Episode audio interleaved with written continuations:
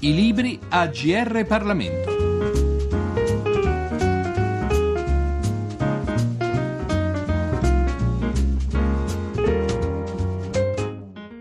Elogio della piccola impresa e questo è il libro di cui ci occupiamo oggi. Da Giorgio Cirillo un cordiale saluto a tutti gli ascoltatori. L'autore del saggio in questione è Giulio Sapelli, docente di storia economica e di economia politica alla Statale di Milano. Lasciamo dunque che sia lui a presentarci il suo saggio. La piccola impresa secondo me non va soprattutto spiegata, compresa, analizzata secondo gli strumenti classici dell'economia aziendale che finora non ci hanno fatto capire quali sono i reali motivi che ne alimentano la crescita, ne favoriscono lo sviluppo e ahimè molte volte ne determinano anche la morte. E secondo me la piccola impresa concresce e consustanziale alla famiglia, è un, un prolungamento di quella società naturale che è la famiglia e come ci hanno spiegato illustri economisti dell'inizio del secolo, soprattutto un grande economista menscevico russo, Chayanov, che aveva applicato questa teoria alle imprese agricole e aveva verificato su un'analisi statistica di alcune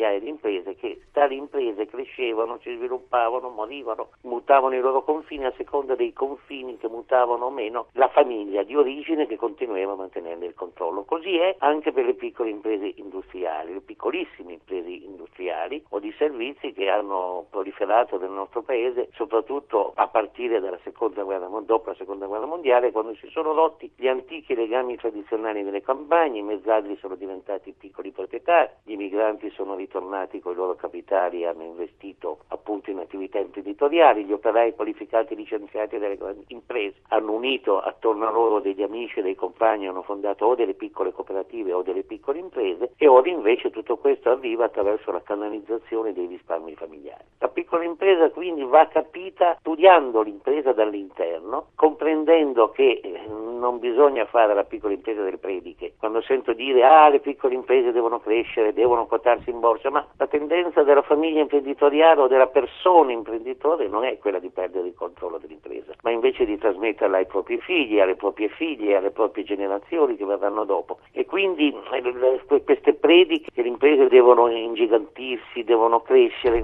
è anche una visione molto arretrata di quelle che sono oggi le grandi tecnologie che noi usiamo anche nelle piccole imprese. È possibile ottenere livelli di alta produttività del lavoro e soprattutto altissima competenza tecnica, qual è proprio delle piccole imprese di successo, delle imprese artigiane, senza più avere la grande dimensione di scala. Quindi per capire i drammi, i fallimenti, ma anche i successi, i grandi successi che anche in questo periodo di crisi di globalizzazione le piccolissime imprese continuano ad avere, il suo fatto di continuare a sopravvivere e di dare milioni di occupati. È possibile, dicevo, comprenderlo solo se cambiamo totalmente il nostro punto di vista, passiamo dall'economia all'antropologia economica e da questa visione economica così banale come quella degli economisti neoclassici, tutti i numeri statistici, a un'economia che tenga assieme analisi antropologica e naturalmente un afflato umanistico che è quello che serve per capire queste nuove unità produttive che saranno sempre stupefacenti riproducendosi davanti a noi. Qualcuno ha detto che la piccola impresa può essere considerata la spina dorsale di una sana e produttiva economia e tuttavia l'impressione è che in questo periodo sia la più minacciata e colpita dalla crisi che stiamo vivendo. Naturalmente, come diceva molto lei, le piccole e piccolissime imprese sono fondamentali in tutti i sistemi economici e soprattutto in quelli arrivati tardi all'industrializzazione e colpiti dalla crisi. Perché? Perché le grandi e medie imprese non possono cogliere tutte le occasioni dello sviluppo e,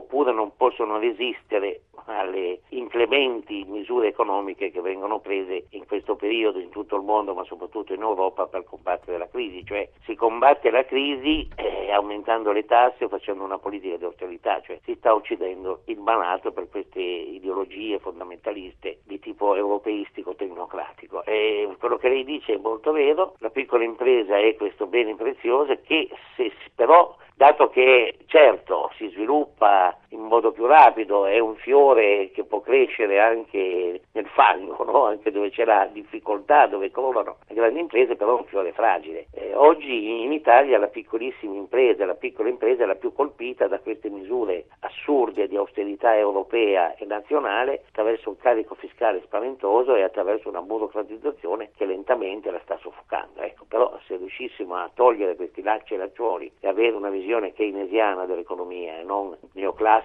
così terribile come quella che sta invadendo adesso l'Europa, meno male che gli Stati Uniti, come lei sa, come gli ascoltatori sanno, fanno una politica diversa, non deflattiva ma inflattiva e di aiuto alle small company, alle, alle, alle piccole imprese. Noi facciamo tutto il contrario e questo non fa che aggravare le difficoltà delle grandi, delle medie e naturalmente delle piccole e delle imprese.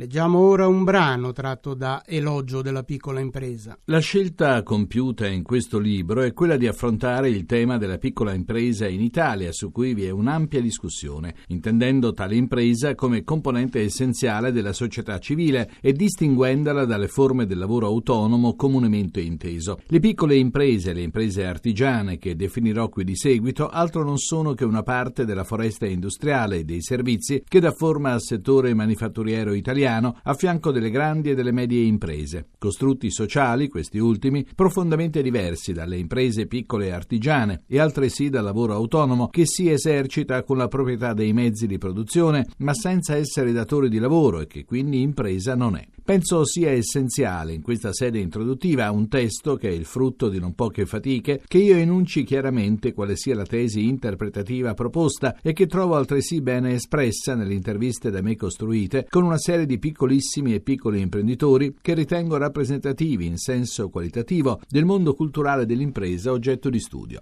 Esiste indubbiamente un potente e variegato lavoro di ricerca analitica sulla piccola impresa in Italia. L'esponente più fecondo, a parer mio, di questa felice volontà analitica è senza dubbio alcuno Andrea Colli, il quale nei suoi bei lavori ha efficacemente descritto e offerto uno schema analitico alla ricerca storiografica su questa tipologia di impresa. La mia tesi sottolinea, assai diversamente da tutte le altre interpretazioni, il carattere costitutivamente pre-economico, sociale, antropologico della piccolissima e piccola impresa. Più che un attore economico, essa è un testimone vivente del passato agrario e della mobilità sociale ascendente delle classi non agiate della società, nel senso in cui intendeva questo processo Theodor Geiger. Essa ha naturalmente degli strumenti di regolazione di tipo economico della logica razionale e strumentale che non può non possedere operando in una società capitalistica ed è sovradeterminata quindi dal raggiungimento del profitto, ma sono il modo, il contesto, le forme relazionali con cui raggiunge questo profitto e costruisce quella stessa logica strumentale che fanno sì che essa sia profondamente diversa dalla media e dalla grande impresa. La mia tesi infatti è che la piccolissima impresa, l'impresa artigiana, sia più vicina ad una comunità che a una società organica. Tonnis viene prima di Durkheim e la differenza di ruolo che fonda la divisione sociale moderna in essa non è presente se non in minima parte, quella che consente a questo specialissimo costrutto sociale di vincere la competizione, di vivere e di sopravvivere. Ma la solidarietà meccanica che fa premio su tutto è l'essere continuità della famiglia come oikos, come unità economica e biologica insieme e tutto ciò che altro non è che antropologia crea la sua specificità, la specificità della piccolissima e media impresa nell'impresa artigiana. Vado oltre. Affermo che tutto questo è la ragione del suo successo e non come fanno i più della sua mortalità. Quante imprese grandi sono morte e quante medie stentano a vivere come a morire. Questa sconosciuta forma di impresa vive e continua a vivere e a crescere come rappresentazione della quantità di stelle che il firmamento economico in tutto il mondo possiede,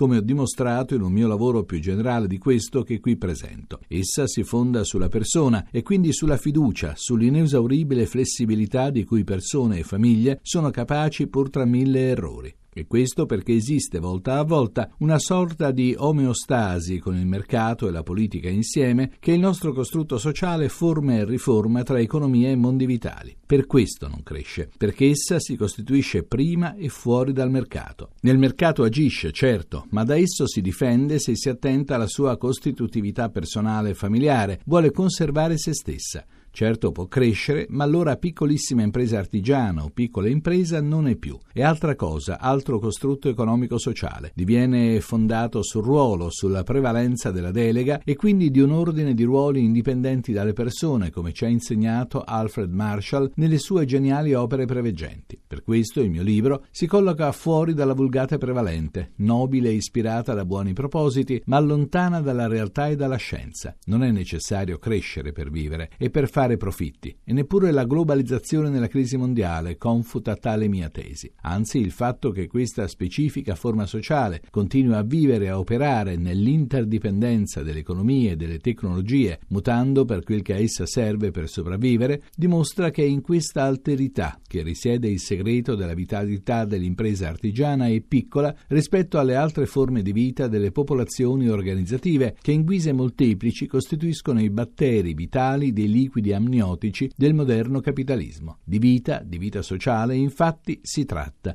Nonostante tutte le terribili crisi, di ciò in questo libro si parlerà. Abbiamo parlato di Elogio della piccola impresa, edito da Il Mulino e scritto da Giulio Sapelli. Da Giorgio Cirillo, grazie per l'attenzione e a risentirci al nostro prossimo appuntamento. I libri AGR Parlamento. Per segnalare saggi di storia, politica, sociologia e diritto, scrivere a grplibri@rai.it.